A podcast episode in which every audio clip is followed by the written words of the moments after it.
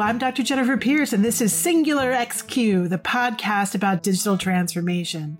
In this unprecedented time of accelerating explosive change, many of us feel like we don't know what we're doing. But I know one thing we can't solve the problems of digital transformation inside silos. So we're doing the work of digital transformation, one conversation at a time.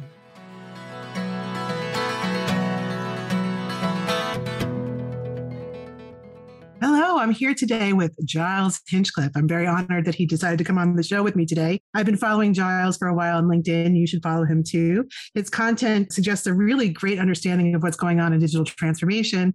So, welcome, Giles. Can you introduce yourself to our audience and give us a little detail about who you are, what you do? Yeah, sure. Hi, I'm Giles. I have spent probably the last decade working in transformation in some way, shape, or form. I've been specifically focused in the DevOps and kind of agile transformation area most recently. But before that, I was originally an artist. So I always like to kind of everything I do, I kind of tend to bring a more creative spin, if you like. And I think that's my special sauce, if you like, as I kind of do all the transformation things that we need to be doing. You know, it's really interesting that you say that because one might assume then that you were a designer when you came in, but you're not, are you? You're an engineer. No, so I'm an engineer. I started my career as an artist way back in 2005, 2006. And then when the credit crunch happened, 2007, 2008, it was time to kind of leave the arts behind, shall we say. And I went into technology. I started working as just a basic sysadmin, but then as things like clouds came in, uh, DevOps, containerization, Kubernetes, all of those things appeared. And suddenly I had this realization that the guys that I'd been working with when I was an artist, all of the artists that I've been working with weren't that dissimilar to a lot of the engineers that I've been working with. So we were kind of organizing shows and things like that and trying to get people in line. Those artists were exactly the same as the engineers. And I suddenly realized how similar and how creative engineering was. So, as an engineer, what I realized was the difference was really just the wallpaper. So you have the wallpaper in art, which is sculpture or paint or whatever you decide to be your skills. In engineering is, you know, containers or code or Python or whatever language you want to use, right? But fundamentally, we're creating something new that never existed. I have found kind of what's really interesting as you go up through the levels, as I become kind of older and uglier, I find the other space, which is significantly more creative, is actually leadership, right? So, again, a completely different set of tools that you're using, but the skills and the act to create. So, whereas in engineer, you're creating applications, you're creating kind of interfaces, things like that. In leadership, you're creating strategies, you're creating new things. But actually, fundamentally, the skills that are required for all of them are the same. That's amazing. I often talk about the divide between engineering and design because designers think of themselves as creative and adding to the engineering process, but they don't always think of engineering as a creative activity. But I believe that you're right. Why do you think people have that misperception about engineering? I think a lot of it's down to communication, right? A real kind of turning point in my career was I was kind of the guy that didn't really talk to anyone. You know, I was the lonely kid. I went through a couple of years where I was getting really frustrated. Like, why don't people understand me? I know what's right. Why don't they know what that I know what's right? And it wasn't because they were stupid or whatever. It was because I was terrible at communicating. Realizing that communication is just as much a skill as writing code or doing anything else. And actually, you use it like a skill. And what I found initially was if you want to learn to communicate, write. So learn to write, write articles, write essays. If you've got something that you need to present about, what I found really helped me was if I wrote an essay about what I was going to present about, suddenly I had brought into my kind of short term memory all of the interesting points and stories that I wanted to bring up to make a compelling argument for a certain thing.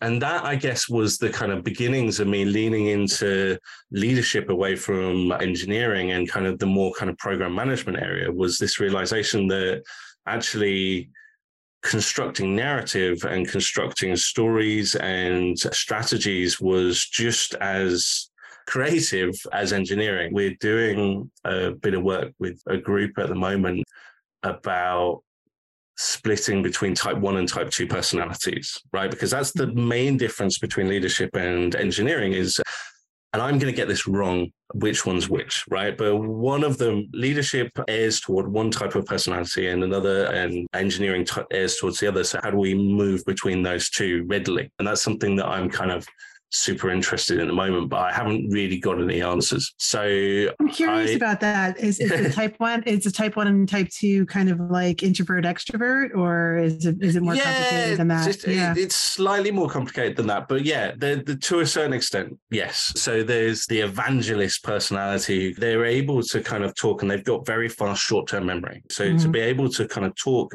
coherently, tell stories, you need a very fast short term memory. The other personality is is you need kind of deep deep knowledge of a certain area. So when you're engineering a problem, you need to kind of delve deep and deep and deep into an into an area. And I, I don't know about you, but when I've found myself, so say if I've spent a day coding, for example, if they if you say at the end of that day, I have to go and present in front of a group of people, I wouldn't be able to do it because that change, that switch in mind space is so hard.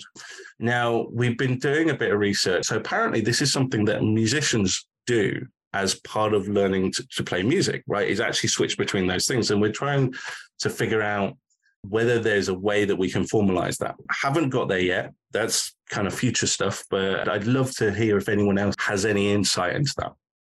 Well, it sounds almost like one of the consulting groups. It was either Gartner or McKinsey. I apologize, I can't remember. Yeah, sure. They had the T-shaped employee, right? Mm. There's the horizontal knowledge across many different. Yeah, and there's and a lot of people talking about the V-shaped one as well now, aren't they? Yes. You now, what's the yeah. V-shaped one? I think it's to do with getting increasingly deeper knowledge from one end to the other. So rather than having just specialist knowledge in one area, you, you kind of get more increased knowledge. Yes. These things are all trends and fads, right? Like I think we were talking earlier about a lot of these things you have to hold loosely right? Like you can't say, ah, this is the way that every if we do this, everything will work. It's just a tool to put in the toolbox, and it's it's a, it's an heuristic, right? It's yeah, a heuristic. Absolutely. It's not a yeah, yeah. it's not a law or principle.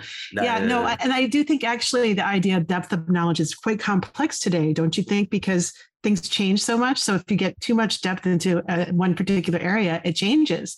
So you kind of and, and suddenly yes. you're out of a job, right? Like uh... right, yes. but but you can always the, what I try to tell people when they seem to express anxiety about a change in tools. Research and design is going through a huge shift now because of the implications of AI. Mm. So many of the things that we do are automating the things that we define ourselves on. The idea is that you've developed this body of expertise, but then you can apply the habit of learning in depth and transfer some patterns that you learned there to other skill sets. There are principles that still emerge, even if the hard skills shift, the softer ideas and concepts can accumulate to a thickness over time. Do you think that that's uh, true? Uh, and that, think, that specialization think, is, a, is different today? I think that's definitely true. I'm biased. So I would love to think that as AI takes over, you know, we go closer to the singularity or, or whatever, creativity becomes more and more important because what is the thing that we can't automate?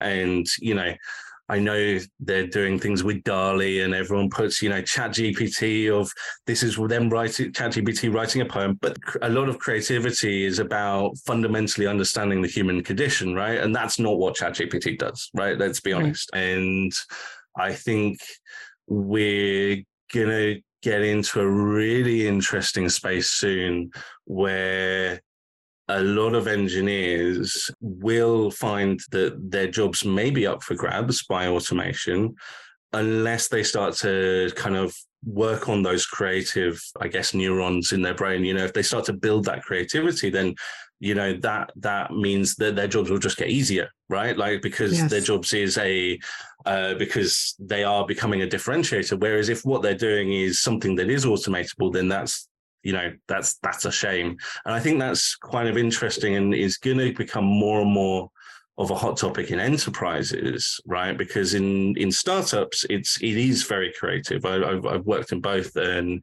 in startups, it's like we have to build a thing, right? And when mm-hmm. we have to solve problems every single day. Whereas in enterprises, it's often you have a silo and that silo is doing a thing, right? And that thing could very easily be automated. there is going to be a little bit of a a period probably we're talking over the next decade none of these things happen fast right like decade maybe even two decades where the role of the technologist is going to change dramatically. And I think those of us who lean into the creative side of that coin are going to succeed. Or at least I hope so, because otherwise, you know, I've got it wrong. What can I say? let's uh, talk about depth. Let's go a little in depth about Agile DevOps. Do you see Agile DevOps persisting, or is there going to be a new process that takes over? I think there's something really interesting about DevOps. We mentioned before, like I tend to create hypotheses but not necessarily answer them. So if you look into kind of Carlota Perez and her transformational change curve, what you'll find is towards the beginning of the curve. So we're talking about 2007, 2008. She's a beginning of a transformation. Like normally we find kind of economic kind of booms and busts begin transformation within kind of the macroeconomic cycle. DevOps gets created, right? So we coined DevOps, right? At the beginning of this kind of technological change, right? Now we're at a point where that technological change seems to be kind of leveling off, right? Now, the question is, is DevOps just for kind of enabling that transformation. And you can see things like SREs being created, platform ops, ML ops, data ops, everything ops, right? Design uh, ops, research ops. Yep. Yeah, yeah, yeah, yeah. And it's kind of sharding out. But arguably, the theory is exactly the same as the original DevOps theory, which is like, hold on, guys, why don't we just get along? You know, why don't yes. we just talk to each other? Yes, that's you what people don't the, understand. Yes, it's a that, communications That's all it platform. ever was, right? That's it's a comms plan. Yes. yes. I love it. yes. Technology, it was never, you know, Kubernetes and containers came up alongside it, but it was never about that. It was about a guys, maybe we should just talk to each other. And you yes, know, if we do, yes. we'll find out we're quite similar and we have the same problems. And actually, you know, let's just kind of get along. And I think that kind of boils back to kind of the whole thing about you know engineers being able to communicate. If we can support engineers to be able to communicate what they feel they need to communicate and i think that works the other way right? So engineers or technologists need to be able to communicate to the business. The business need to be able to explain in concrete terms what they need. Because you know fundamentally we talk about digital transformation but for me i don't think that's a thing anymore. I think that's what business is right technology is fundamental to business and so it should be treated as fundamental to doing business you know? It shouldn't be them and us it should be everyone in it together. But i think you know there is a lot of organizations who are way way along those paths i don't know about you but i tend to find myself in organizations where they need help. And so I have in my head a 12 step plan and I end up kind of repeating step one to five on a rhythm because we never get to step six because, you know, by that point they're ready, they know what they're doing, they're off going, doing other things. Interesting, yeah. interesting. You mentioned a 12 step plan. That reminds me of the 12 steps in AA, but you know, that the first step is admitting yeah. that we, it's admitting that we don't we know have what a we're problem. doing. Yeah. and that only some kind of a higher power or DevOps situation is going to save us. Maybe, maybe, yeah. but that's interesting. Yes. So let's talk about what you see happening in the future for leadership. What direction do you see leadership going in technology now? What I find so working on transformation programs, one of the things that I love about transformation is that it really relies on soft power and influence. And communication is the heart of soft power and influence. And, and what transformation narratives often boil down to, like once you've got the, like kind of technology is the easy bit. The hard bit is for organizations to be able to move faster. And that's all we're ever doing in transformation, or at least in DevOps transformations, all we're trying to do is reduce the size of the bets that we're taking and increase the speed of the bets that we're taking. Some organizations at the beginning of my career would make one bet, 500 million pounds, and place it all on black. Nowadays, we don't want to do that. You wouldn't do that you go to a financial planner and say, I want to put everything on black, they'll laugh you out of the room. Uh, but that's what organizations have done in the past. We mm-hmm. Want to be able to be taking making much more bets much faster. But to do that we need to push the power down right? So we need to be empowering the teams who are closer to the customer to be able to um, make the right decisions for them right? We can't have all of the power sat with like an executive team or even a level below as an executive team right and that fundamentally is the crux of all transformation challenges, right? Is because anyone who's in a position of power and you say, hold on a minute, you okay giving some of that power to someone else? Um, now, who in their right mind would say yes? And so it doesn't matter necessarily whether it's the right thing to do or whether it's going to earn the organization more money. It's going to take, it takes a brave person to be able to kind of understand what that is and what that means. Equally, it takes kind of ownership on the engineering team side as well, right? Like they need to be able to say they understand that they have been given a kind of precious thing and they need to treat it with respect, you know, and they can't go, woo, let's go make loads of decisions and not really think them through, right? And I think what I I can see in terms of the future of leadership, I think what will happen I like there's what I think will happen and what I hope will happen. And I hope what happens is more power gets kind of pushed down to the guy because there's only really two bits of information. Like there is the information from the people at the very bottom of the organization who are direct contact with customers, right? That's new information coming into the organization. And there's new information coming in at the very top who are direct contact with the board, right? Everything mm-hmm. else in my head, like I'm quite simplistic, is filtering, right? So it's filtering up and filtering down. And so being able to empower those people who are directly in contact with the customers to then deliver on the requests that they're getting from their customers that's where the money is going to be made. I think. I think for some organizations that's going to take a long, long, long, long time. I remember listening to a podcast and Gene Kim, I think, uh, was on it. And he was asked something very similar and uh, about, you know, when do you think that's going to happen? And I think his comment was that, well, actually, some people have to retire for that to happen. There is definitely certain organizations where that's never going to happen, you know? Yes. But yes. I think we're in a really interesting time. And I think the organizations where that doesn't happen, leave themselves open to disruption, right? And yeah. I personally am quite excited and to be in an environment where there is, you know, I I'm kind of grateful to those guys who don't let that happen because, you know, let's get in, let's disrupt. I think we've got a really interesting decade ahead of us. Have you seen the movie Contact with Jodie Foster? No, I'm sorry. Or, or at okay. least not recently enough to be able to remember it. I can tell you the story. These instructions yeah. arrive seemingly from aliens to build a spaceship to reach right. Alpha Centauri so they can they can this is Carl Sagan, right? Jodie Foster is this kind of, you know, wild maniac genius who gets enlisted to go on the trip. And everybody in leadership at NASA and the other countries that are coming together to do this because the whole globe unites behind it. Yeah, yeah, yeah. They build these things that are not in the plan. They build a chair that she has to sit in with safety straps and everything.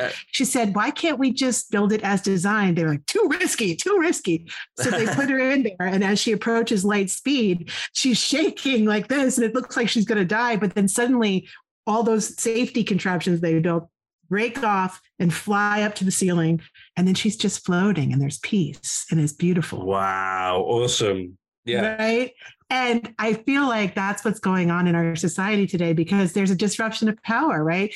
We yeah, know that agile absolutely. works better when there's small teams delivering, and it disrupts the idea that there's these larger management layers that need to yeah. be in place to protect the investment risk, right? Yeah. So it's really interesting to watch this. It's all shaking apart, but eventually well, I, the straps are going to yeah, have to come off. and I think, yeah, I, I mean, it, I always find it fascinating, right? So all of this, like, this theory came from Afghanistan, like the Afghanistan war, right? So the US fighting against Al Qaeda and realizing that with the big hierarchy, every time they made a decision, you know, they'd go to the place and everyone's gone. And they had to move faster. They had to be able to move faster and they had to be able to be more dynamic. And that that was how you would do it. You say there is a team and they are ready to go and they are empowered to make their own decisions, you know? My best leadership training was with the Navy SEALs. Oh wow. Yeah, I bet yeah, it, it was amazing learning how high performing teams optimize. And it really does have to do with taking out unnecessary layers of bureaucracy and administration and just allowing people to lead in whatever well, capacity make, they need like, to lead in the moment, right? Yeah, and and you can't make mistakes in those environments. Yes, I work for the government. There is buffer. You can make mistakes in certain areas of the government, and it doesn't matter or, or yes. it does matter, but it doesn't matter as much as it would in the army or the MOD in the UK or whatever, right? Like so.